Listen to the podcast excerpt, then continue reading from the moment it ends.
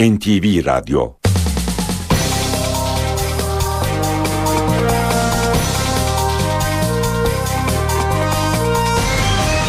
İşe giderken Mutlu sabahlar. Ben Aynur Altunkaş. Bugün 28 Ağustos Çarşamba işe giderkenle karşınızdayız. Saat 9'a kadar Türkiye ve dünya gündemindeki gelişmeleri paylaşacağız. Gazete manşetlerini, piyasa verilerini, yol ve hava durumlarını aktaracağız. Gündemin öne çıkan başlıklarıyla başlayalım. Demokratikleşme paketine son şekli 10 gün içinde verilecek. NTV yayınına katılan AK Parti sözcüsü Hüseyin Çelik, Başbakan Erdoğan'ın paket üzerindeki incelemesinin Eylül başına kadar tamamlanacağını söyledi.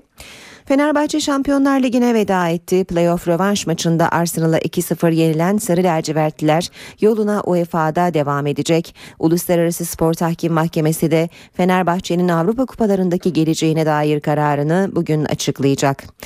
2013 yılının ilk 6 ayında 71 ülke adli işlemler ve güvenlik nedeniyle yaklaşık 40 bin Facebook kullanıcısının bilgilerini istedi.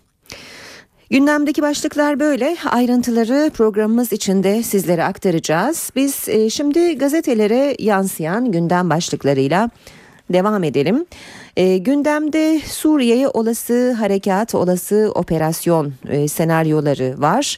Kimi gazetelerde benzer manşetleri de görüyoruz. Özellikle operasyonun üssü e, konusunda ki ihtimaller öne çarpıyor, e, öne çıkıyor. Akşam gazetesi e, Kıbrıs Harekatı Yeni Şafak saldırı üssü Güney Kıbrıs manşetleriyle çıkmış. Hemen aktaralım akşamdan.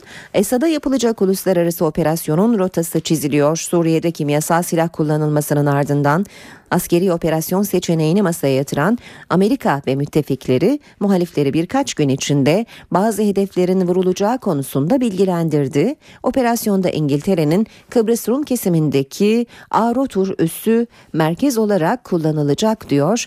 Akşam gazetesi Suriye'ye operasyon en erken yarın başlayacak 3 gün sürecek. Hedefler Amerika'nın Akdeniz'deki 4 savaş gemisinden fırlatılacak kruz füzeleriyle vurulacak. Uzun menzilli bombardıman uçakları da kullanılacak. Hava saldırılarında Şam rejiminin deniz, hava ve kara savunma sistemleri hedef alınacak. Şam rejiminin vurulması için bastıran İngiltere harekata Tomahawk ve Tornado füzeleriyle donatılmış denizaltılarıyla destek verecek. Savaş ve kargo uçaklarının inmeye başladığı İngiltere'nin Güney Kıbrıs Rum kesimindeki Avrotur askeri üssü harekatın merkezi olacak. Fransa Charles de Gaulle uçak gemisi ve Birleşik Arap Emirlikleri'ndeki savaş uçaklarıyla operasyonda yer alacak. Yeni Şafak'ta saldırı üssü Güney Kıbrıs demiş. Suriye için geri sayım başladı deniyor. Suriye'ye yönelik saldırı için Geri sayım sürüyor. Amerikalı yetkililer 3 gün sürecek saldırının en erken Perşembe yani yarın başlayacağını duyurdu. Saldırının merkezi ise Kıbrıs Rum kesiminde Laskiye'ye 160 kilometre mesafede bulunan İngiliz Arotur üssü olacak demiş. Yeni Şafak gazetesi de Kırmızı Çantalı Cameron başlığını görüyoruz. İngiltere Başbakanı Cameron ulusal güvenlik toplantısına kırmızı çantayla katıldı. İngiliz basını başbakanların e, savaş veya olası saldırı öncesindeki olağanüstü toplantılara hep kırmızı çantayla geldiklerini hatırlattı. Radikal gazetesi Operasyonun merkezi olarak 3 yeri öne çıkarmış Güney Kıbrıs, Yunanistan ve Arnavutluk haberin başlığı ise geri sayım. Amerika, Britanya ve Fransa Suriye'ye müdahalede son aşamaya geldi. Operasyonun en erken yarın başlayabileceği ve 3 gün süreceği söyleniyor. Almanya ile İtalya müdahaleye soğuk. Taraf gazetesi hedefler İstanbul zirvesinde verildi demiş manşette. Suriyeli muhalifler önceki gün İstanbul'da 11 ülkenin temsilcisiyle yaptıkları toplantıda vurulacak 10 askeri noktanın bilgisini sundu. Amerika Şam Büyükelçisi Ford İstanbul zirvesinde Suriye Ulusal Koalisyon Başkanı Ahmet Carba'ya hazırlıklı olun saldırı 1-2 güne başlar mesajı verdi. Askeri 10 hedefin listesini aldı. Reuters'ın haberine göre toplantıya İngiltere, Fransa, İtalya, Almanya, Türkiye, Suudi Arabistan, Mısır, Ürdün, Birleşik Arap Emirlikleri Emirlikleri ve Katar'da katıldı. Sabah gazetesi Kısa, hızlı ve tam hedefe diyor manşette. Obama'nın misilleme senaryosu Suriye'de belirlenen hedeflerin iki günlük operasyonda Tomahawk füzeleriyle yerle bir edilmesi planlanıyor. Amerika Başkanı Obama, Şam kasabı Esad'ın kimyasal katliamına cevap olarak kısıtlı ama etkili bir cezalandırma senaryosu üzerinde son rötuşları yapıyor diyor sabah. Buna göre önceden belirlenen kritik, kritik hedefler savaş gemilerinden fırlatılacak, uydu güdümlü füzelerle vurulacak. Operasyon iki gün gibi kısa bir sürede tamamlanacak. Taraf gazetesi gibi sabah da vurulacak hedefleri muhaliflerin listelediğini ifade ediyor. Fosfor dehşetinden Hatay'a kaçtılar. Esad güçlerine bağlı uçaklar İdlib'deki okulu fosfor bombalarıyla vurdu. 10 kişinin öldüğü saldırıda yaralanan çoğu çocuk 25 kişi tedavi için Hatay'a getirildi. Suriyeli muhalifler de Esad'ın sivillere napalm ve fosfor bombalarıyla saldırdığını açıkladı. Cumhuriyet gazetesine bakalım. Savaşa koşuyorlar demiş e, Cumhuriyet manşetinde. Kanıt ortaya konmadan Suriye'ye operasyon hazırlığı yapılıyor. Ankara başı çekiyor. Suriye'de kimin düzenlediği saptanamayan kimyasal saldırı bahane edilerek Amerika, İngiltere, Fransa ve Türkiye'nin başı çektiği savaş gönüllüleri müdahale hazırlığı yapıyor demiş Cumhuriyet. Plana göre saldırı 3 gün sürecek. Suriye Akdeniz'deki üslerden füzelerle vurulacak. İncirliğin ise planda olmadığı öne sürüldü. Suriye'ye ne tür karşılık verileceğinin kararlaştırılmadığını açıklayan Amerika amacın rejimi değiştirmek olmadığını vurguladı. Davutoğlu'nun savaşa Türkiye'nin de katkı vereceğini açıklamasının ardından yeni tezkere tartışması başladı. Çok sayıda ülke meclislerini toplarken hükümet geçen yıl çıkarılan ve 4 Ekim'de süresi dolacak olan Suriye tezkeresinin yeterli olacağını ileri sürüyor. Yeni tezkerenin zorunlu olduğunu belirten muhalefet iktidarın Birleşmiş Milletler kararı olmadan hareket etmesi durumunda Yüce Divanlık olacağı uyarısında bulundu. Milliyet gazetesi manşette en fazla CAP görevi demiş. Türk Silahlı Kuvvetleri Suriye'ye karşı muharip bir müdahaleye katılmayacak. Destek istenmesi halinde Türkiye en fazla NATO uçaklarının korunması anlamına gelen CAP görevini üstlenecek. Amerika, İngiltere ve Fransa'dan gelen açıklamalarla ısınan Suriye'ye müdahale konusunda Ankara'nın tavrı net. Hükümet ve Genelkurmay Birleşmiş Milletler ya da NATO kararına bağlanmış bir müdahaleden yana Türk Silahlı Kuvvetleri'nin muharip müdahaleye müdahaleye katılması seçeneği alternatifler arasında bile sayılmazken koalisyon güçlerine lojistik destek verilmesinin söz konusu olduğu belirtiliyor.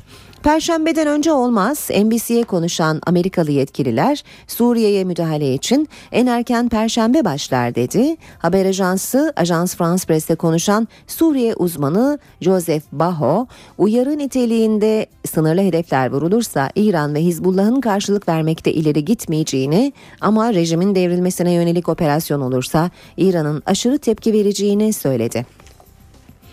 Ankara kritik kararı bekliyor. Amerika müdahalesinin savaşı bitirecek kadar kuvvetli mi yoksa sadece kozmetik mi olacağı henüz kesin değil. Bu karar Ankara için kritik çünkü yarım yamalak bir operasyon olursa bir İran ve Hizbullah'ın desteğiyle Suriye savaşı ihraç etmek için agresifleşir. İki Türkiye'deki muhalif dinamikler savaş karşıtlığı üzerinden birleşir. E, Star gazetesi Esad Şam'ı boşaltıyor demiş manşetinde. Doğu Akdeniz'deki askeri hareketlilik üzerine Esad Şam'daki rejim yanlılarını sahil şeridine tahliye etmeye başladı. Hedefleri tek tek belirleyen Amerika ve İngiliz donanması ise artık vur emrini bekliyor deniyor Star'ın haberinde. Şimdi gündemdeki diğer gelişmelere bakalım. Hürriyet gazetesi manşette boşanmaya gelmedim demiş. 7 yıldır sürgün yaşadığı İsveç'ten Diyarbakır'a gelen Mehdi Zana, eşi Leyla Zana ile boşanma söylentilerine spekülasyon dedi. Eski Diyarbakır Belediye Başkanı Mehdi Zana, 16 yıl hapis yattıktan sonra 1997'de gittiği İsveç'e yerleşmişti. 2004'te hakkındaki davalar nedeniyle geldi. 2 yıl sonra tekrar gitti. Türkiye'ye giriş yasağı vardı. 3 gün önce hiçbir engelle karşılaşmadan yurda döndü. Zana ile dün Diyarbakır'ın tarihi Hasanpaşa Hanı'nda konuşulmuş. Süreç hakkında konuşmayı erken buluyor. Diyarbakır ve Batman'ın ilçelerini, köylerini dolaştıktan sonra fikir belirteceğini söylüyor. Devam edelim yine hürriyetten aktarmaya. Dolar 1.92'ye inerse şaşırma. Herkes dolar nereye gider sorusuna yanıt ararken Merkez Bankası Başkanı Erdem Başçı, Türk lirasını aslanlar gibi koruruz. Dolardaki yükseliş geçicidir. Endişemiz yok açıklamasını yaptı. Ancak daha sonra ilerleyen dakikalarda da aktaracağız. Erdem Başçı konuşurken dolar yükselişine devam etti ve 2 liranın üzerine çıktı. Cimbom'a yaradı. Fenerbahçe 3-0'ın rövanşında dün gece Arsenal'a yine yenildi. Şampiyonlar Ligi'ne veda eden Kanarya Avrupa Ligi'ne kaldı. Sarı lacivertlilerin Şampiyonlar Ligi'ne katılamaması geçen yıl olduğu gibi Galatasaray'a yaradı. Fenerbahçe'nin elenmesi UEFA'dan alacağı 2,1 milyon euroluk katılım payı Cimbom'un oldu. Zaman gazetesiyle devam edelim. 36 sınav eğitimcileri endişeye sevk etti. Seviye belirleme sınavının bu yıl son kez yapılmasının ardından Milli Eğitim Bakanlığı'nın merakla beklenen yeni sınav modelini belirlediği ifade ediliyor. Buna göre sistem hayata geçtiğinde 6, 7 ve 8. sınıf öğrencileri Türkçe fen, matematik, inkılap tarihi ve Atatürkçülük, yabancı dille din kültürü derslerinden toplam 36 merkezi sınava girecek geçiş dönemi olarak kabul edildiği için 5. sınıfta sınav yapılmayacak. Ve son olarak Haber Türkiye bakalım. Habertürk gazetesi manşette kızını öldür diyorlar demiş faili meçhul hamile BÇ'nin annesi konuştu. Köylüler ayıbınızı temizleyin diyor. O vicdansız bulunsun. Bingöl'ün bir köyünde hamile kalan zihinsel engelli 19 yaşındaki BÇ'nin dosyasını savcı kızın rızası var diye kapatmıştı. Aile Bakanlığı devreye girince o meçhul faili bulmak üzere dosya yeniden açıldı ama ailenin çilesi bitmedi diyor Habertürk gazetesi haberinde. Enerji Bakanı Taner Yıldız'ın doğalgaz zammı ile ilgili e, sözleri doğalgaza zam yapmayacağız başlığıyla yer almış. Yıldız, Eylül'de doğalgaza zam düşünmüyoruz, zam yapmamak için direniyoruz. Dünyanın gündeminde Suriye var. Suriye başlığıyla devam edelim e, e, işe giderkene. Liderler arasında diplomasi trafiği hızlandı. Kimyasal silah kullandığı iddiasıyla Şam yönetimine verilecek cevap aranıyor. Amerika Birleşik Devletleri Başkanı Obama seçenekleri bir hafta içinde 88 ülke lideriyle görüştü. Ne düşündüklerini sordu. Amerika Birleşik Devletleri Başkanı Barack Obama Suriye konusunda seçenekleri değerlendiriyor. Henüz bir karar vermedi. Açıklama Beyaz Saray sözcüsü Jay Carney'den geldi. Sözcü olası bir müdahalenin çerçevesini de çizdi. Hedefte Şam rejimini devirmek yok dedi. Müdahale seçeneklerinin içinde rejim değişikliği mevcut değil. Amacımız sadece kimyasal silah kullanımını engellemek. Beyaz Saray Suriye konusunda müttefik ülkelerle istişarelerin sürdüğünü de vurguladı. Bu çerçevede Washington'da yoğun bir diplomasi trafiği yürütülüyor. Obama yönetimi bir hafta içerisinde 88 yabancı liderle görüşme gerçekleştirdi. O isimlerden biri de İngiltere Başbakanı David Cameron. Tatilini yarıda keserek İngiltere'ye dönen Cameron, Suriye'ye sınırlı bir müdahalede bulunulmasını istiyor. İngiliz parlamentosunu yarın Suriye gündemiyle toplayacak olan Cameron, Orta Doğu'da yeni bir savaş istemediklerini söyledi. Fransa Cumhurbaşkanı François Hollande ise Suriye'deki kimyasal saldırının karşılıksız kalmaması gerektiğini söyledi. Amerika Birleşik Devletleri Savunma Bakanı Chuck Hagel ise Başkan Obama'nın müdahaleye karar vermesi durumunda ordunun hazır olduğunu söyledi. Başkan Obama gibi Başbakan Tayyip Erdoğan da diplomasi trafiği yürütüyor. Erdoğan İngiltere ve Danimarka başbakanlarıyla telefonda görüştü. İngiltere Başbakanı David Cameron ve Erdoğan uluslararası toplumun bu insanlık dramına seyirci kalamayacağı görüşünde birleşti. Danimarka Başbakanı ile görüşmede de Başbakan Erdoğan uluslararası toplumun somut adımlar atmasının kaçınılmaz olduğuna dikkat çekti. Mısır konusuna da değinen Başbakan, Mısır'da tüm tarafların katılımıyla demokratik sürece geçilmesi gerektiğini söyledi söyledi. Ankara'da Suriye'ye olası operasyon için senaryolar değerlendiriliyor. Masada Türkiye'nin savaşın tarafı, savaşan güç olma seçeneği de var ve dışişleri kaynaklarına göre yeni bir tezkereye ihtiyaç yok. Ankara'da diplomasi kulislerinden NTV muhabiri Deniz Kilislioğlu'nun haberini dinliyoruz. Uluslararası toplum Suriye konusunda hiç bu kadar kararlı bir noktaya gelmemişti. NTV'ye konuşan Türk yetkililer Suriye'de kimyasal silah kullanımının ardından gelinen noktayı bu sözlerle değerlendirdi. Peki Suriye konusunda süreç nasıl işleyecek? Ankara'nın önceliği Birleşmiş Milletler'de çözüm ümidini tüketmek. Diplomatik kaynaklar bu Birleşmiş Milletler Güvenlik Konseyi'ne bir karar tasarısı gelmesi ve o tasarının Rusya veya Çin tarafından veto edilmesi beklenecek anlamına gelmiyor. Eğer Rusya'nın veya Çin'in Birleşmiş Milletler'de daha öncekilerle benzer bir tutum sergileyeceği konusunda genel kanaat oluşursa, Gönüllüler Koalisyonu kurulması için çağrı yapılması gündeme gelebilir diyor. Dışişleri Bakanı Ahmet Davutoğlu, Türkiye'nin o koalisyon içinde yer alacağını söylemişti. Peki Türkiye öyle bir gönüllüler koalisyonu kurulursa muharip güç olur mu? Bu ihtimalde masada. Ankara muharip güç olma seçeneğini dışlamıyor. Üstelik yetkililer buna Akçakale ve diğer olaylarda askerin Suriye'ye misliyle verdiği karşılığı örnek gösteriyor. Tezkere konusu da bu süreçte önemli bir tartışma. Mevcut Suriye tezkeresi, hükümeti Suriye'den gelen tehditlere karşılık verme konusunda yetkilendiriyor. Türk yetkililer nasıl bir adım atılacağı belli olmadığı için hükümetin de şu aşamada yeni bir tezkere hazırlığı yok diyor. Operasyonun şekline ve yöntemine bağlı olarak ek tezkere gündeme gelebilecek.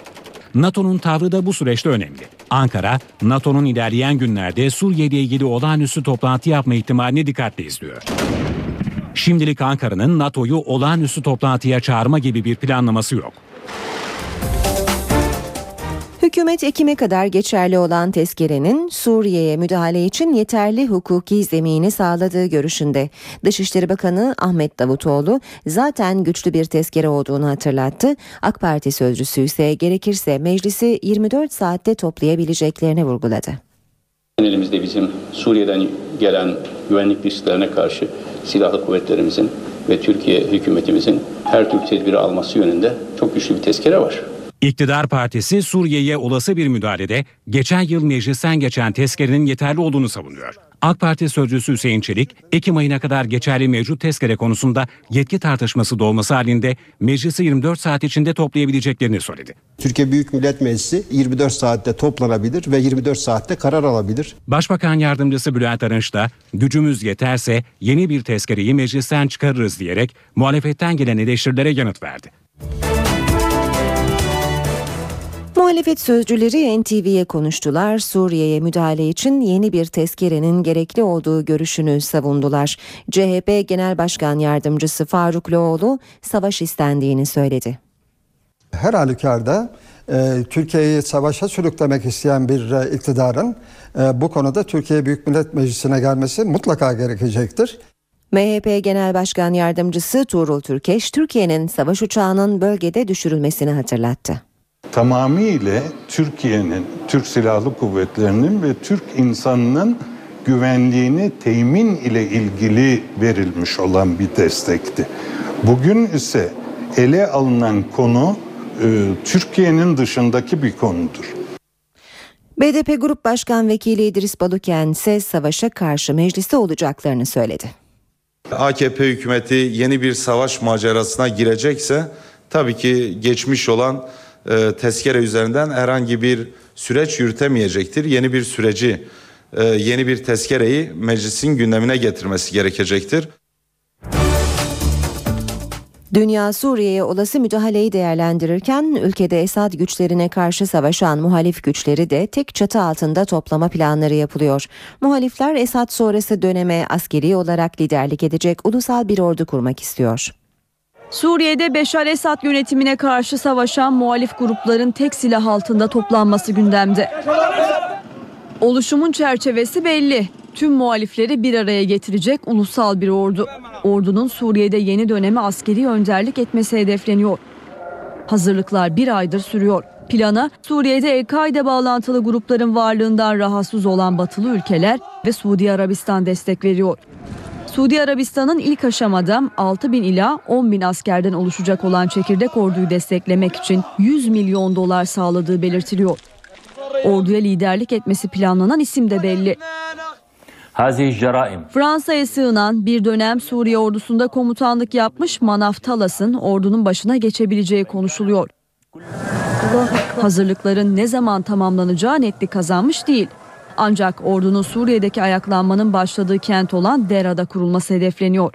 Muhalif askerlerin eğitildiği Ürdün'deki kampları olan yakınlığı dolayısıyla Dera'nın seçildiği belirtiliyor.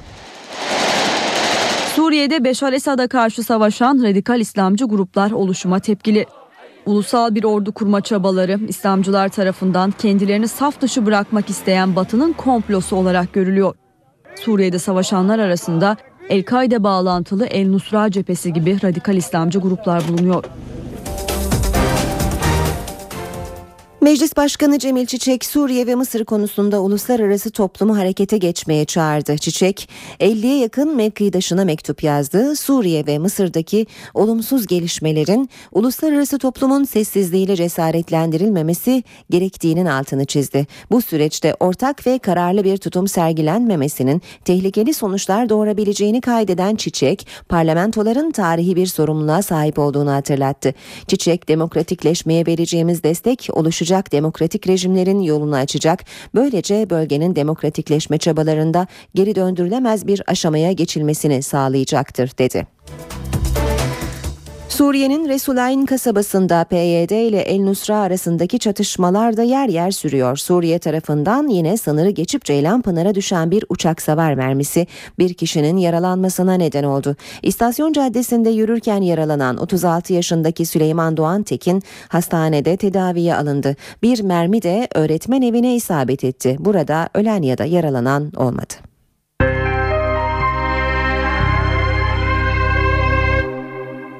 Hükümet demokratikleşme paketine son şeklini 10 gün içinde verecek. NTV yayınına katılan AK Parti sözcüsü Hüseyin Çelik pakette gayrimüslim, Alevi ve mütedeyyin vatandaşların taleplerinin karşılanacağını anlattı.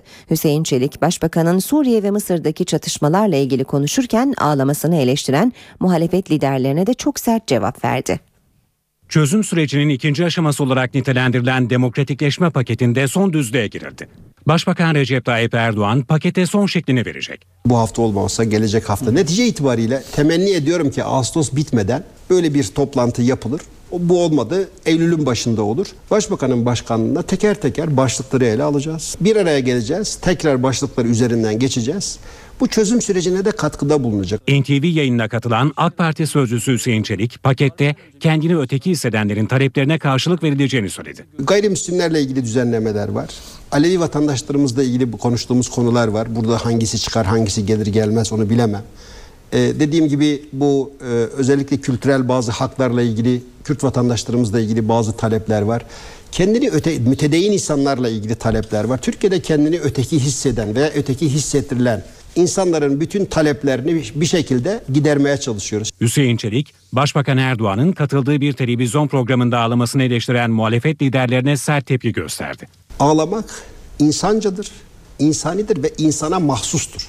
Bugüne kadar sığırların ağladığı görülmemiştir. Ve dediğim gibi hayvanlar gülmezler de ağlamazlar da. Bu insani olan bir şeydir. Şimdi bu kadar insani, bu kadar masum, bu kadar e, hakikaten olabilecek her insanın başına gelebilecek bir hadiseyi başbakanın acizi, başbakanın sanal gözyaşları, başbakanın çocuk da televizyon ekranlarına çıkıp zor duruma düşerken ağlaması şeklinde nitelendirmek ancak duygusuz olmayı, ancak kalpsiz olmayı, ancak bütün hislerinde hislerden bu güzel duygulardan yoksun olmayı gerektiriyor. Uluslararası toplumun gündeminde Suriye var. Kimyasal silahlara başvuran Şam yönetimine verilecek cevap aranıyor. Amerika Başkanı Barack Obama müttefikleriyle Suriye'ye müdahale seçeneğini tartışıyor. İngiltere müdahalenin sınırlı olması gerektiği görüşünde. Fransa ise Suriye'yi cezalandırmaya hazırız diyor. Başbakan Tayyip Erdoğan İngiltere ve Danimarka başbakanlarıyla telefonda Suriye'deki gelişmeleri görüştü. Erdoğan ve Cameron uluslararası toplumun bu insanlık dramına seyirci kalamayacağını belirtti. Hükümet Ekim'e kadar geçerli olan tezkerenin Suriye'ye müdahale için yeterli hukuki zemini sağladığı görüşünde. Muhalefet partileri ise yeni bir tezkerenin gerekli olduğunu savunuyor. Demokratikleşme paketine son şekli 10 gün içinde verilecek. NTV yayınına katılan AK Parti sözcüsü Hüseyin Çelik, Başbakan Erdoğan'ın paket üzerindeki incelemesinin Eylül başına kadar tamamlanacağını söyledi. Fenerbahçe Şampiyonlar Ligi'ne veda etti. Playoff rövanş maçında Arsenal'a 2-0 yenilen Sarı Lacivertliler yoluna UEFA'da devam edecek. Uluslararası Spor Tahkim Mahkemesi de Fenerbahçe'nin Avrupa Kupalarındaki geleceğine dair kararını bugün açıklayacak. 2013 yılının ilk 6 ayında 71 ülke adli işlemler ve güvenlik nedeniyle yaklaşık 40 bin Facebook kullanıcısının bilgilerini istedi. İşe giderken gazetelerin gündemi.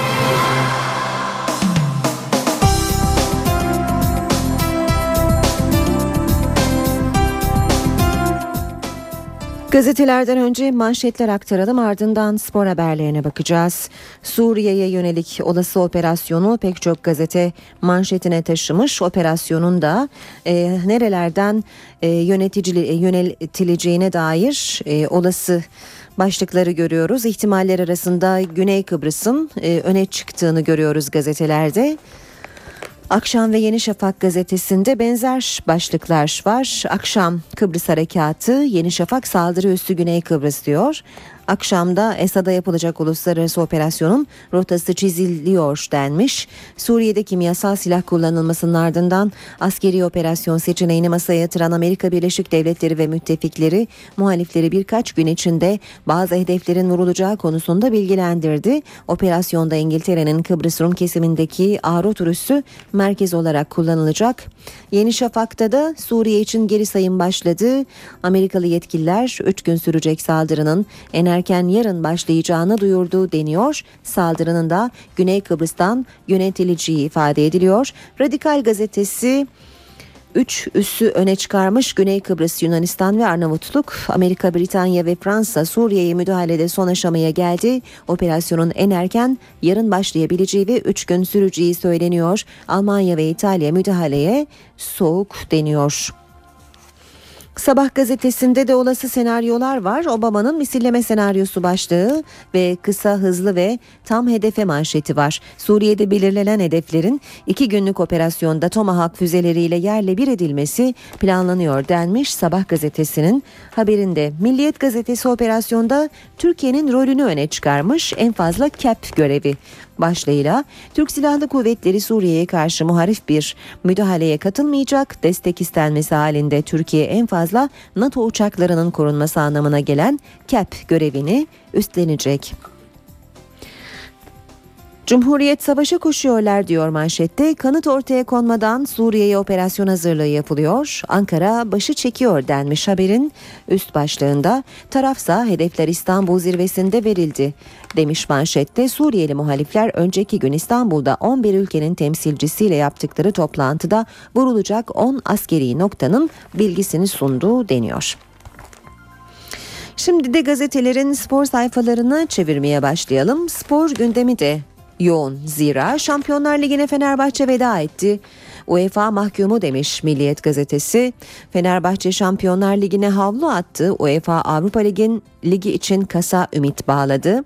Sarı lacivertli takım ilk maçtaki 3-0'lık yenilginin verdiği ümitsizlikle Arsenal karşısına çıktı. 25'te Ramsey attı topçuları rahatlattı. 40'ta Emenike'nin şutu direkte patladı. 72'de bir kez daha sahneye çıkan Ramsey'nin golü maçı noktaladı. Fenerbahçe birinci torbada. Fenerbahçe'nin UEFA Avrupa Ligi grubundaki rakipleri Cuma günü Monaco'da çekilecek kura sonucu belli olacak. 48 takımın 4 torbada katılacağı kuraya Sarı lacivertliler birinci torbadan girecek. Böylece Valencia, Tottenham başta olmak üzere birçok güçlü takımla eşleşmekten kurtulan Fenerbahçe'nin kuraya ikinci torbadan giren Miroslav Stoh'un takımı PAOK'la eşleşme ihtimali bulunuyor. Fener bu değil. Fenerbahçe Teknik Direktörü Ersun Yanal ilk maçta alınan yenilginin kendilerini zorladığını söyledi. Bu maçı birkaç hafta sonra oynasaydık çok daha farklı bir Fenerbahçe olacağını bugün hissettiğimi düşünüyorum. Fenerbahçe tabii ki bu değil dedi. Kasta Kader Günü Uluslararası Spor Tahkim Mahkemesi Fenerbahçe'nin Avrupa'daki kaderini bugün belirleyecek. Sarı lacivertlilerde karar öncesinde olumlu bir hava hakim görünüyor. Yine milliyetten aktarmaya devam edelim. Mutlaka alacağız. Ünal Aysal teknik patron terimin sol bek değil sol kanada takviye istediğini söyledi. Diyor Milliyet, Galatasaray Başkanı transferin biteceği 6 Eylül'e kadar zamanları olduğuna dikkat çekti. Hem Şampiyonlar Ligi hem Süper Lig için kadro zenginliğine gitmemiz gerekiyor. Hocamız sol kanat için isteklerini bildirdi. Taraftarımızın yüzünü güldürecek iyi bir ismi kadromuza katacağız dedi. Ayağınıza sağlık. Spor Toto Süper Lig'in ikinci haftasında müthiş maçlar, kıran kırana mücadeleler, harika goller izledik, futbola doyduk. Yabancı statüsünün 6-0-4'e dönüşmesi nedeniyle kalitenin düşeceğini ileri sürenler fena halde yanılmış görünüyor. Çünkü Fernandes, Kayt, Melo gibi kaliteli yabancılar sahada ter dökmeye devam ederken kontenjanı doldurmak için transfer edilenlerse genelde tribünde oturuyor. Onların yerine görev yapan Türk oyuncular da görevlerini layıkıyla yerine getiriyor denmiş bu değerlendirmede. Devam edelim. Spor haberleri aktarmaya Sabah gazetesine bakalım. Okuyacağımız ilk başlık. Gittim gördüm yenemedim. Yanal 3-0 mağlubiyetin rövanşı öncesi mucizeye hazır olun mesajı verdi. Ancak Fenerbahçe Arsenal'a gol atamadan Devler Ligi rüyasına veda etti. Ramsey'nin iki kez sahne aldığı hüzünlü Londra akşamı sonrası gözler Kas'ın bugün alacağı karara çevrildi. Yine Sabah gazetesinden aktaralım Volkan Demirel'den itiraf kötüyüz. Arsenal'la oynanan iki maçta kalesinde toplam 5 gol gören Volkan Demirel net konuştu. Bu skorlar Fenerbahçe'ye yakışmıyor. İyi değiliz, kötüyüz. Fenerbahçe'nin bu olmaması gerekiyor. Fernandes hoca oluyor. Beşiktaş'ta Önder Özen'in uygulamaya koyacağı projeyle gençler yıldızlarla buluşacak. Portekizli yıldızın yanı sıra Tolga Zengin ve İbrahim Toraman haftanın belirli günleri altyapıdaki oyunculara futbol dersleri verecek. Üç isim gençlere mevkilerinin inceliklerini anlatırken onlara kulüp sevgisini aşılayacak ve rol modeli olacak. Trabzon'a müjde. Rize temasları sonrası Trabzon'a gelen Başbakan Erdoğan Bordo Mavili kulübü ziyaret etti. Akyazı projesi en kısa sürede bitirilmeli talimatını verdi. Sürpriz yok. Yılın son Grand Slam'i Amerika açık tenis turnuvasında heyecan başladı. Rafael Nadal, Ferrer ve Serena Williams gibi favori isimler ilk gün fire vermedi deniyor haberin ayrıntılarında. Habertürk'ten de spor haberleri aktaralım. Ramsey'nin laneti diyor Habertürk. Fenerbahçe 3-0'ın rövanşında Arsenal'a bir kez daha boyun eğdi. Kanarya'nın belalısı haline gelen Aaron Ramsey attığı iki golle Şampiyonlar Ligi rüyamıza son verdi. Hürriyet gazetesinden de maça ilişkin habere bakalım. Elde var yine hüzün. Fenerbahçe Arsenal'a yine yenildi. Üst üste dördüncü kez Şampiyonlar Ligi'nin dışında kaldı diyor. Seri, e, seri başı tesellisi başlığı var yine hürriyette. Fenerbahçe Cuma günü çekilecek Avrupa Ligi kurasına ilk torbadan katılacak deniyor. Devamında haberin. En az 18 milyon euro Galatasaray'ın Burak şartı. Cimbom Lazio'nun istediği golcü için pazarlık kriterini belirledi. Aysal Burak Yılmaz'a karşılık 150 milyon euroluk kadrosundan istediği her oyuncuyla takas teklifini sunan İtalyanları bir kez daha reddetti. 18 milyon eurodan düşük bir rakama masaya oturmayacaklarını iletti. İki bilet alıp bize küfredemezsiniz. Satış listesine konan Volkan Şen'e takım için destek Giray Kaçar'dan geldi. Çaykur Rizespor maçında ağza alınmayacak küfürlere maruz kaldığı için ağlayarak oyun alanını terk eden arkadaşının uğradığı muameleye milli oyuncu sessiz kalmadı. Attığı tweetlerle tavrını ortaya koydu deniyor. Gazetelerden başlıklar aktardık. Gündeme yakından bakmaya devam edelim.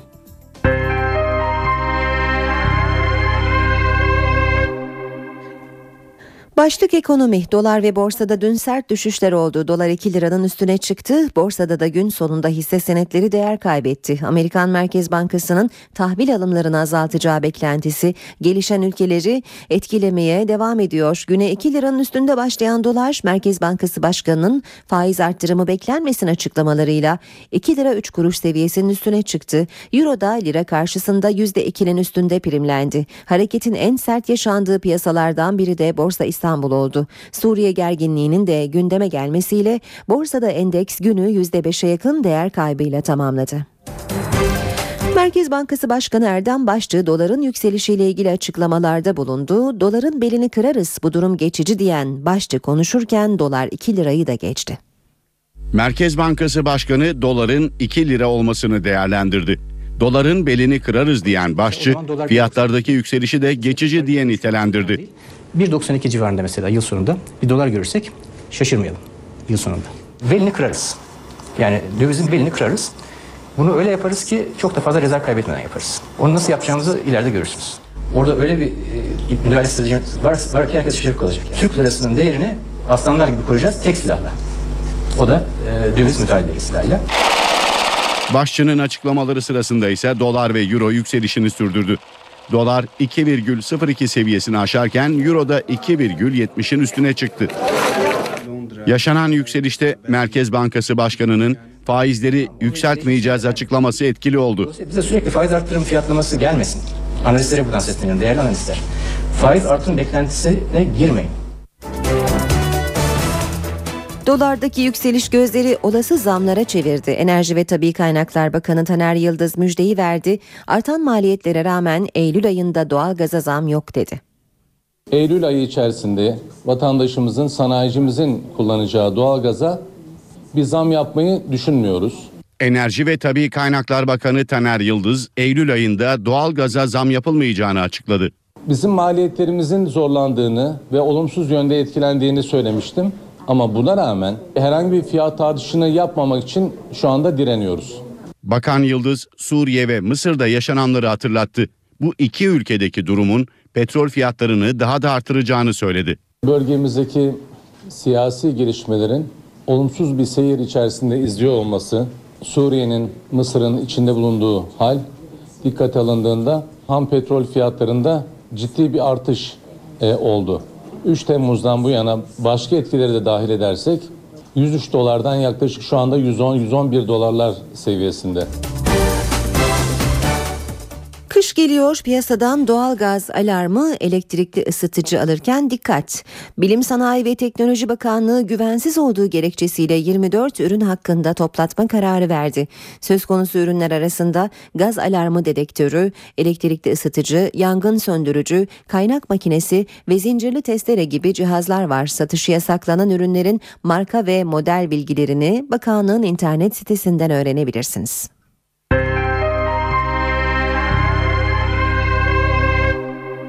İstanbul'da öldürülen Amerikalı genç kız Saray Sierra'nın davası haftaya başlıyor. Sierra'nın ailesi duruşmaya katılmayacak ancak zanlıya gönderdikleri mektubun duruşmada okunmasını istiyorlar. NTV muhabiri Deniz Tüysüz Sierra'nın ailesinin avukatı Ceren Şarman'la konuştu. O mektupta neler yazıyor dinliyoruz. Amerikalı fotoğrafçı Saray Sierra davası 3 Eylül'de başlıyor. İlk duruşmaya Sierra'nın Amerika'da yaşayan ailesi katılmayacak. Ancak bir talepleri var zanlı Ziya Tasalı'ya gönderdikleri mektupların okunması. Sierra'nın ailesi iki tane mektup yazdı. Biri anne tarafından yazıldı, biri de kardeşi tarafından yazıldı. Bu mektupların mahkeme salonunda okunmasını istediler benim aracılığımla. Çünkü kendileri duruşmaya gelmeyecek. Aile e, çok uzakta olduğu için seslerini duyurmak istiyorlar. Bu mektuplarda e, Ziya Tasalı'yı bağışladıklarını söylüyorlar. Ancak bu sadece dini bir durum. Yani aslında halen şikayetleri devam etmekte. Mektuplar Sierra'nın annesi Beth Ziyada Jimenez ve erkek kardeşi David Jimenez tarafından kaleme alındı. Aile zanlı Ziya Tasılı'yı bağışladıklarını ancak gereken cezanın verilmesi gerektiğini yazdı. Sürekli sorular soruyorlar, merak ediyorlar. Buradaki süreci merak ediyorlar. Olayın kapatılmamasını istiyorlar. Bu yüzden biz sürekli iletişim halindeyiz. Ben onları sürekli bilgilendiriyorum.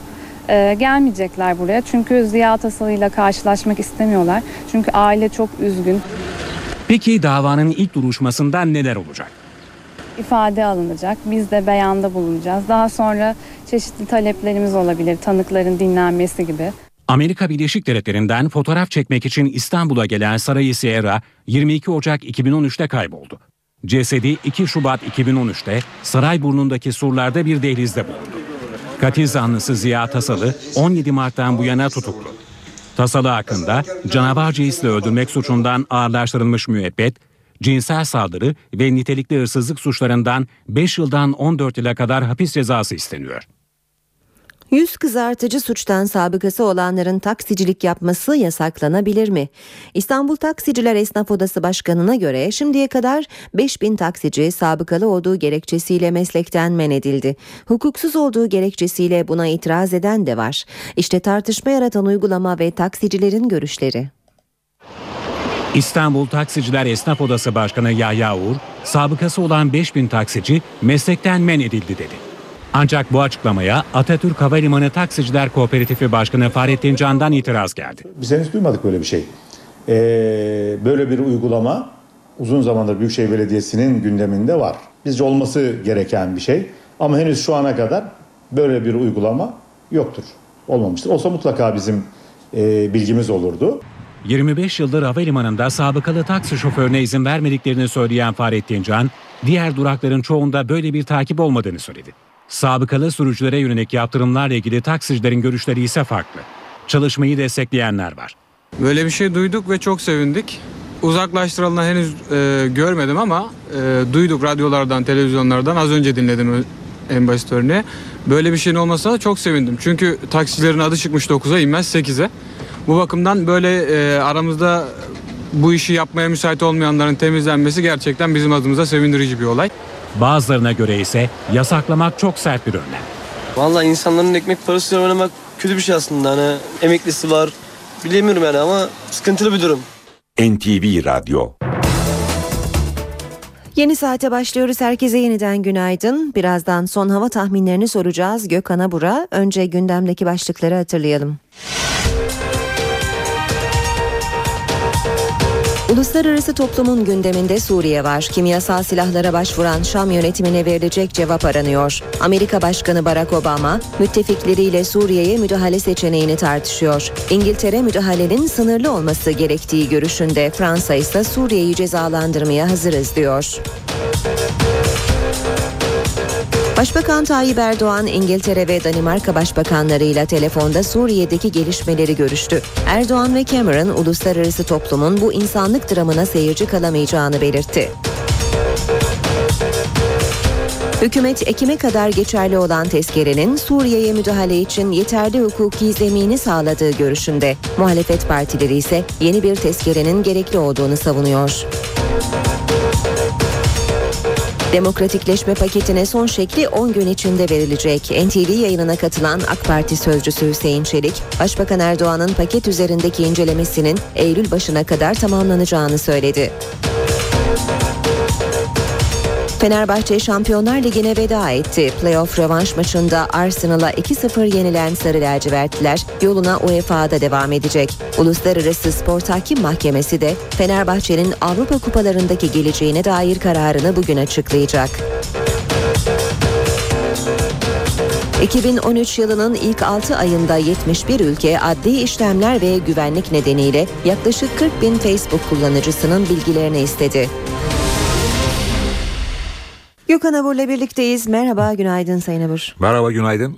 Önce bir alarm durumu var sanırım. Bundan bahsedelim. Bugün Türkiye'de en sıcak gün mü olacak? Evet, tüm ülkede sıcak olacak. Çünkü Doğu Karadeniz bölgesinde hava biraz daha serindi. En azından mevsim ortalamaları civarında. Bugün orası da ısındı. Dolayısıyla tüm ülkede hava sıcak. Özellikle Marmara'da, Ege'de nemin yüksek olması bunaltıcılığı arttıracak. Akdeniz boyunca yüksek nem yine etkili ve sıcaklıklar yer yer 40 derecelere yaklaşacak güneyde. Ee, Ege'de çok sıcak bir hava var. İstanbul'da nemin yüksek olması hissedilen sıcaklıkların çok daha yüksek seviyeye çıkmasına sebep olacak bugün için. Mümkün olduğu kadar dışarıda kalmayın diyeceğim. Çünkü İstanbul'da bugün için beklediğimiz gündüz sıcaklığı 34 derece ama hissedilen sıcaklık 38 derece olacak gölgedeki sıcaklık olarak. Rüzgar çok kuvvetli değil. Öğle saatlerinde esecek hafif bir poyraz var. Bu poyrazda e, bizim de bültenlerde vermeye çalıştığımız gibi Poyraz bile sıcak esecek diyebilirim bugün için. Bugün rüzgar rahatlatmayacak evet, diyelim o zaman. pek rahatlatmayacak çünkü çok kuvvetli değil. Evet genel değerlendirmeye baktığımızda önemli bir yağış yok. Yine akşam saatlerinde Rize Artvin Ardahan arasında kısa süreli yerel yağışlar görülebilir. Yarın da Rize Artvin arasında hafif yağış beklerken Ardahan Kars Ağrı arasında yine aralıklarla yağış görülecek. Yarın yine sıcaklıklar ülkenin büyük bir çoğunluğunda yüksek değerlerde. Marmara'da 1-2 derece azalabilir yani 34 dereceden 32 derece falan inmesini bekliyoruz. Ama Cuma günü serinleme başlıyor. Trakya'da başlayacak serinleme özellikle hafta sonu Marmara, Batı Karadeniz ve İç Anadolu'nun kuzey kesimlerinde kendisini hissettirecek. Bu serinlemeyle sıcaklıklar 5-6 derece birden azalacak. Ve tabii serinlemeye bağlı olarak büyük olasılıkla bu ani serinleme Bulgaristan üzerinde bulunan daha nemli ve yağışlı havayı İstanbul'un kuzey kesimlerine daha doğrusu Marmara'nın kuzeyine ve Trakya'ya taşıyacak gibi gözüküyor. Dolayısıyla Cuma günü yerel yağış geçişleri bekliyoruz Marmara'nın kuzey kesimlerinde.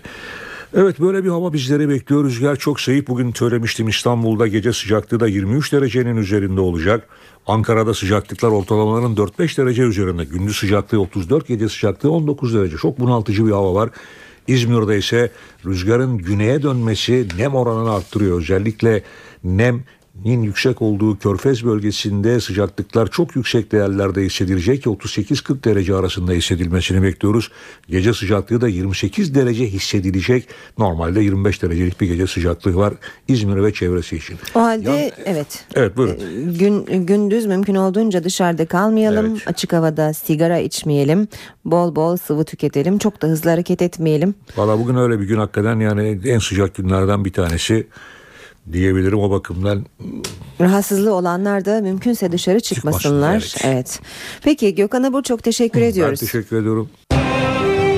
İşe giderken gazetelerin gündemi.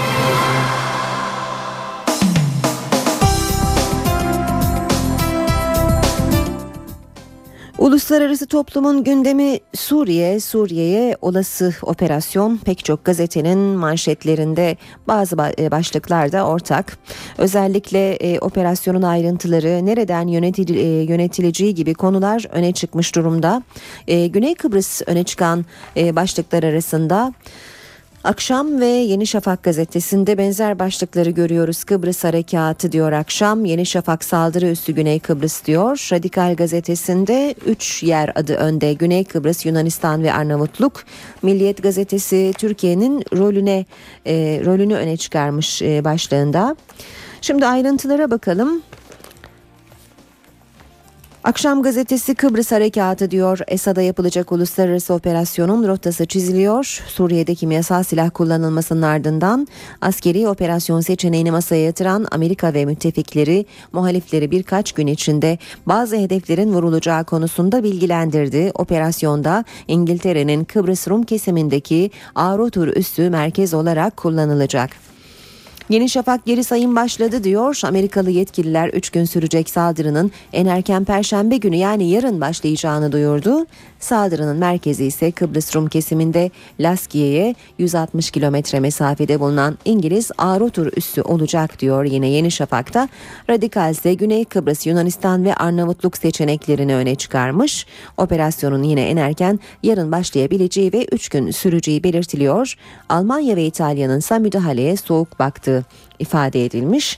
Sabahta operasyonun kısa, hızlı ve tam hedefe şeklinde olacağı belirtilmiş. Obama'nın misilleme senaryosu deniyor. İki günlük operasyonda hedeflerin Tomahawk füzeleriyle yerle bir edilmesinin planlandığı belirtiliyor. Hedeflerin İstanbul'daki konferansta çizildiği şeklinde başlıkları görüyoruz. Hem sabahta hem de taraf gazetesinde tarafta manşette haber hedefler İstanbul zirvesinde verildi diyor başlık.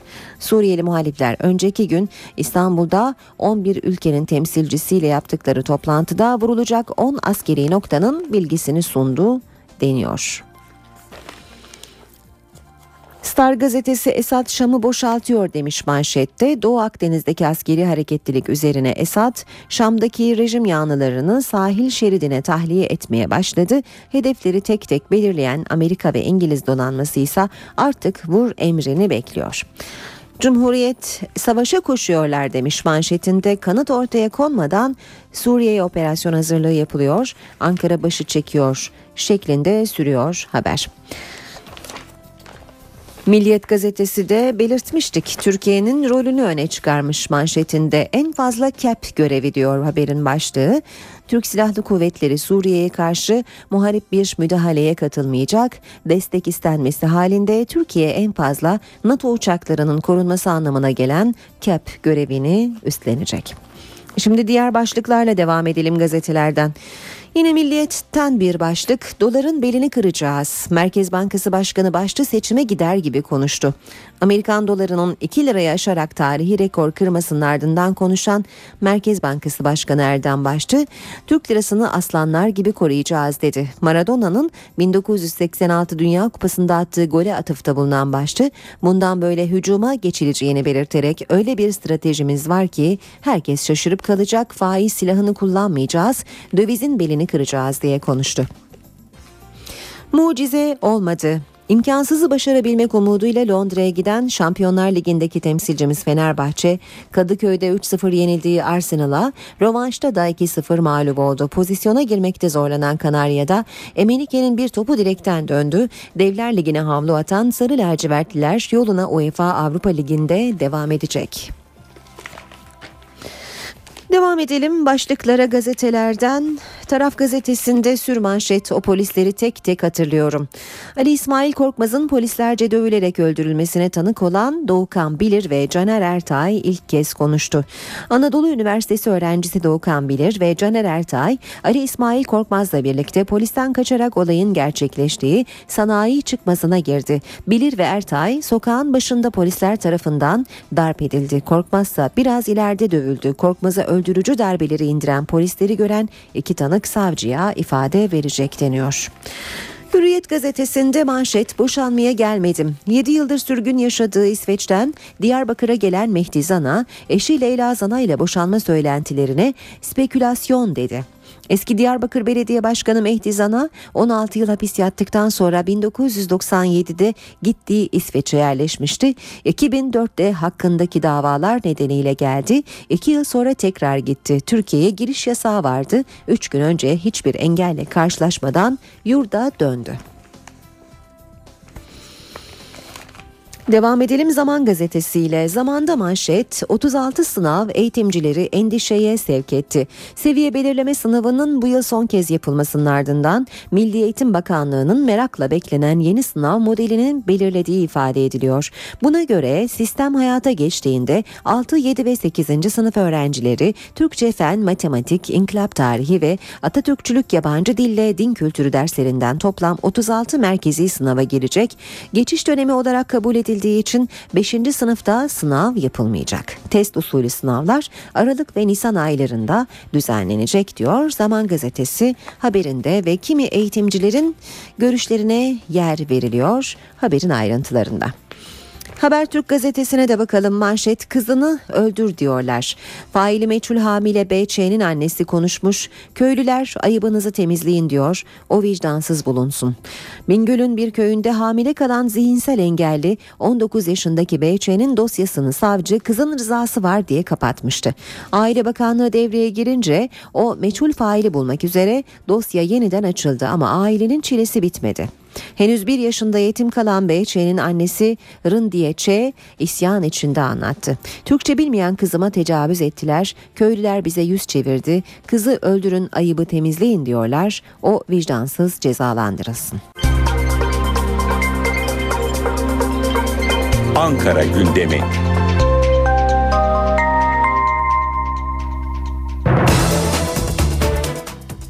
Saat 8.20 işe giderken başkent gündemiyle sürüyor. Karşımızda NTV muhabiri Deniz Kilislioğlu var. Deniz günaydın. Günaydın. Suriye ile başlayalım önce. Başkentte Suriye başlığı altında neler konuşuluyor? Operasyon olursa Türkiye'nin rolü ne olacak? Muhalefet neler düşünüyor? Önce bu konuda bizi aydınlatır mısın?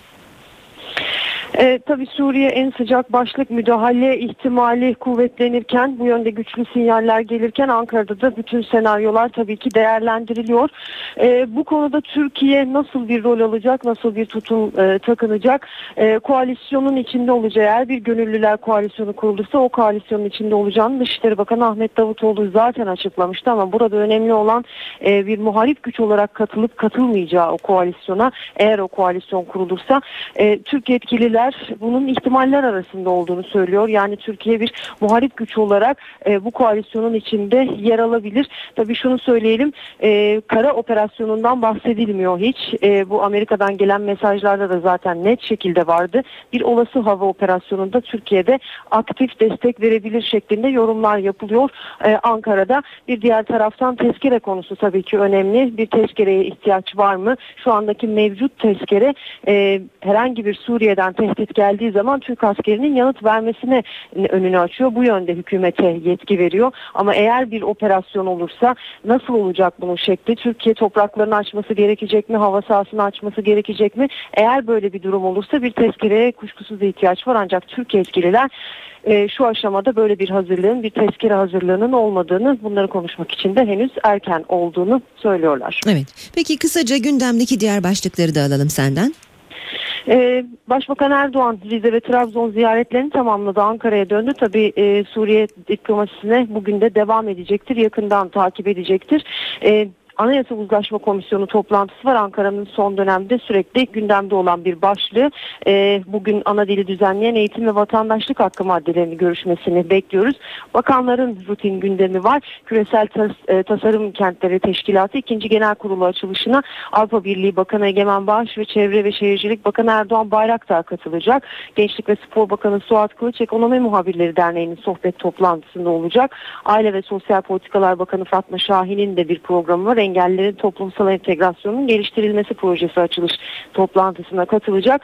E, mecliste de basın toplantıları var. Onu da son bir not olarak aktaralım. E, CHP Tunceli Milletvekili Hüseyin Aygün ve MHP Grup Başkan Vekili Oktay Vural'la Ankara Milletvekili Özcan Yeniçeri basın toplantıları yapacak. Deniz Kilislioğlu teşekkür ediyoruz. Kolay gelsin. İşe giderken. Ankara'da siyasetin gündeminde yeni anayasa var. Kırmızı çizgileri yeniden konuşmak üzere masaya oturan uzlaşma komisyonu ilk dört maddeyle ilgili görüşmelerini tamamladı. Devletin dili konusunda AK Parti önerisini sürpriz bir şekilde geri çekince BDP dışındaki partilerle uzlaştı. Sırada ana dilde eğitim ve vatandaşlık maddesi var. Az önce Deniz Kilislioğlu aktardı. Biz de ayrıntıları verelim. Zaten kabul edilen yani yeşillenen e, maddede de devletin resmi dili mattapta geçiyor.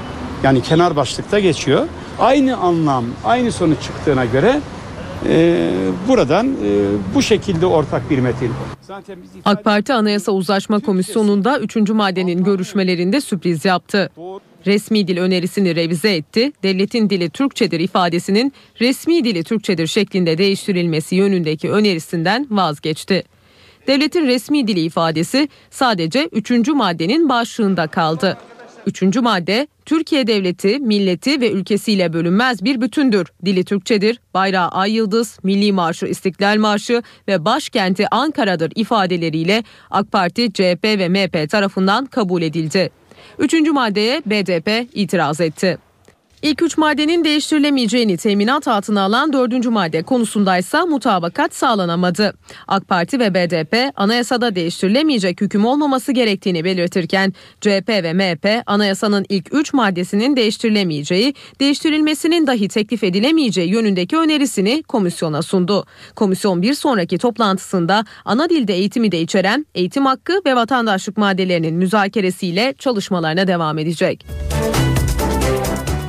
Çözüm sürecine ilişkin Kandil'den mesaj var. KCK eş başkanı Cemil Bayık, sürecin seçimlere ve siyasi kazanımlara kurban edildiğini öne sürdü. Cemil Bayık, PKK'nın kendi üstüne düşeni yerine getirdiğini, hükümetin adım atması için 1 Eylül'e kadar süre verildiğini vurguladı. Bu tarihte adım atılmadığı takdirde PKK'nın sınır dışına geri çekilmesinin duracağını söyledi. 30 Ağustos Zafer Bayramı resepsiyonu bu yıl ilk kez Çankaya Köşkü'nde Cumhurbaşkanı Abdullah Gül'ün ev sahipliğinde düzenlenecek. Resepsiyon için 1600 kişiye davetiye gönderildi. Tüm milletvekillerinin eşleriyle davet edildiği resepsiyon için Ergenekon davasından tahliye olan Mehmet Haberal'a da davetiye gitti. Sayın Cemil Çiçek, Türkiye Büyük Millet Meclisi Başkanı ve eşi. Zafer Bayramı kutlamaları bu yıl ilk kez Genelkurmay karargahından Çankaya Köşkü'ne taşınacak. 30 Ağustos resepsiyonu Cumhurbaşkanı Abdullah Gül ve eşi Hayrun İsa Gül'ün ev sahipliğinde düzenlenecek.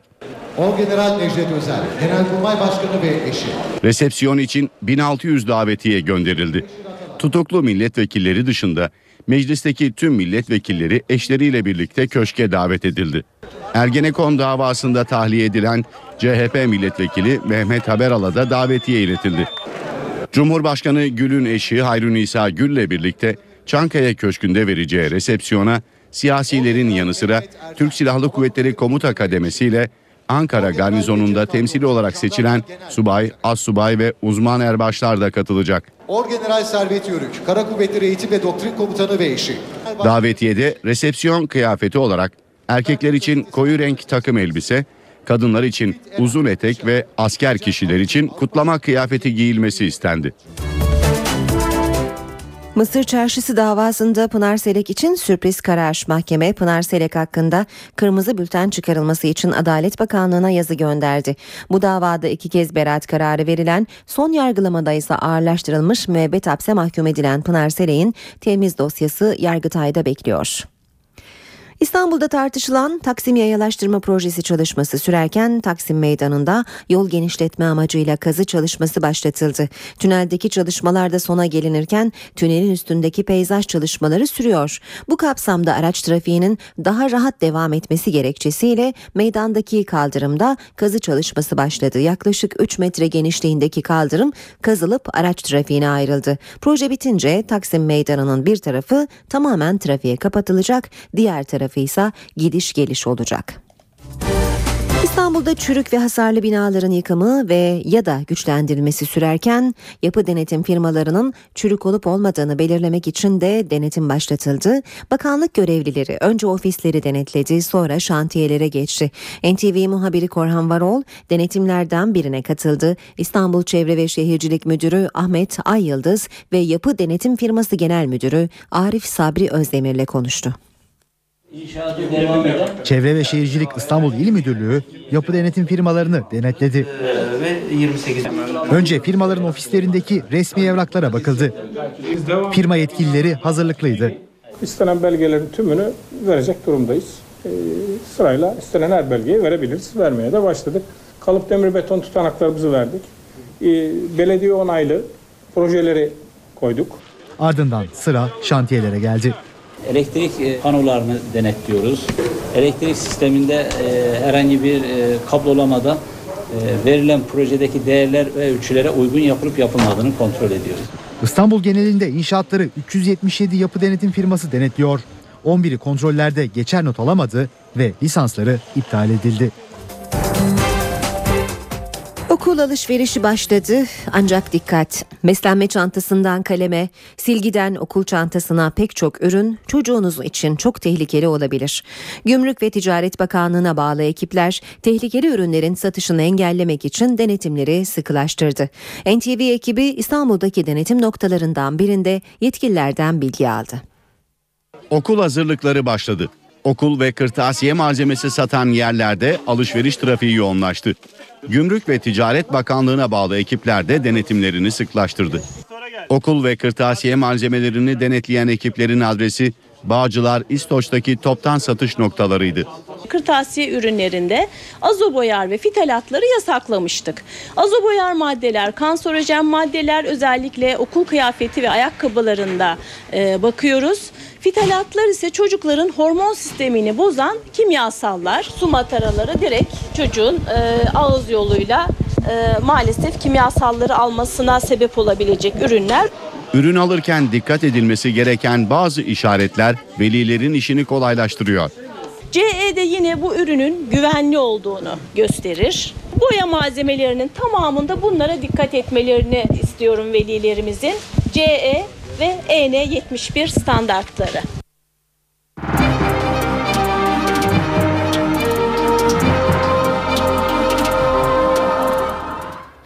Piyasalarla bu bölümü noktalayacağız. Borsada dün yine kayıplar vardı. E, günü %4,73'lük kayıpla kapattı. Borsa İstanbul BIST 100 endeksi 3255 puan azalarak 65.519 puandan kapandı. Bu sabah dolar yine rekorda şu anda 2 lira 5 kuruşun üzerinde seyrediyor. Euro'da da yükseliş sürüyor. Euro'da 2 lira 75 kuruşun üzerinde işlem görüyor. Euro dolar paritesi 1.34 dolar yen 90 97 düzeyinde. Altında ve petrolde de yükseliş var. Altının onsu 1426 dolar. Brent petrolün varili ise 117 dolar. Kapalı çarşıda külçe altının gramı 93, Cumhuriyet altın 637, çeyrek altın 160 lira. Uluslararası toplumun gündeminde Suriye var. Kimyasal silahlara başvuran Şam yönetimine verilecek cevap aranıyor. Amerika Başkanı Barack Obama müttefikleriyle Suriye'ye müdahale seçeneğini tartışıyor. İngiltere müdahalenin sınırlı olması gerektiği görüşünde Fransa ise Suriye'yi cezalandırmaya hazırız diyor. Başbakan Tayyip Erdoğan İngiltere ve Danimarka başbakanlarıyla telefonda Suriye'deki gelişmeleri görüştü. Erdoğan ve Cameron uluslararası toplumun bu insanlık dramına seyirci kalamayacağını belirtti. Hükümet Ekim'e kadar geçerli olan tezkerenin Suriye'ye müdahale için yeterli hukuki zemini sağladığı görüşünde. Muhalefet partileri ise yeni bir tezkerenin gerekli olduğunu savunuyor. Demokratikleşme paketine son şekli 10 gün içinde verilecek. NTV yayınına katılan AK Parti sözcüsü Hüseyin Çelik, Başbakan Erdoğan'ın paket üzerindeki incelemesinin Eylül başına kadar tamamlanacağını söyledi. Fenerbahçe Şampiyonlar Ligi'ne veda etti. Playoff rövanş maçında Arsenal'a 2-0 yenilen Sarı Lacivertliler yoluna UEFA'da devam edecek. Uluslararası Spor Tahkim Mahkemesi de Fenerbahçe'nin Avrupa Kupalarındaki geleceğine dair kararını bugün açıklayacak. 2013 yılının ilk 6 ayında 71 ülke adli işlemler ve güvenlik nedeniyle yaklaşık 40 bin Facebook kullanıcısının bilgilerini istedi. Saat 8.40 NTV Radyo'da işe giderken de birlikteyiz. Fenerbahçe Şampiyonlar Ligi'ne veda etti. Sarı lacivertliler ilk maçta 3-0 yenildiği Arsenal'a dün akşam Londra'da da 2-0 mağlup oldu. Fenerbahçe Teknik Direktörü Ersun Yanal ilk maça oranla daha iyi oynadıklarını ancak sonuç alamadıklarını söyledi. NTV Spor'a konuşan Yanal artık lige konsantre olacaklarını belirtti.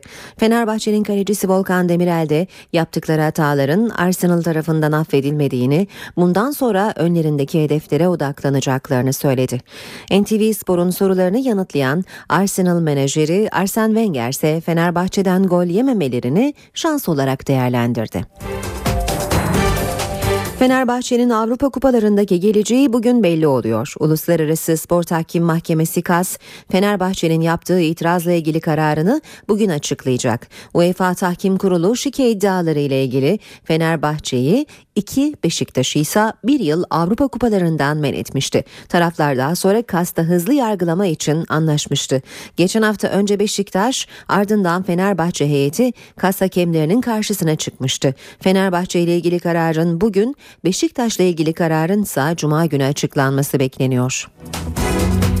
Başbakan Tayyip Erdoğan Rize ve Trabzon gezisinin son gününde Trabzonspor Kulübü'nü ziyaret etti.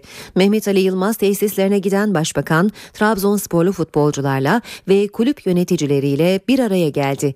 Erdoğan Çaykur Rizespor maçında tribünlerden gelen tepkiler nedeniyle sahayı ağlayarak terk eden Volkan Şen'le de konuştu. Futbolda olur böyle şeyler zamanla düzelecektir fazla problem yapma diyerek Şen'i teselli etti. Tesis çıkışında başbakanı Trabzonspor taraftarı karşıladı karşıladı. Başbakan helikopterle havalimanına giderken Akyazı Stadı projesini ve 52 yıl aradan sonra yeniden ibadete açılan Ayasofya Camii çevresindeki çalışmaları da havadan inceledi.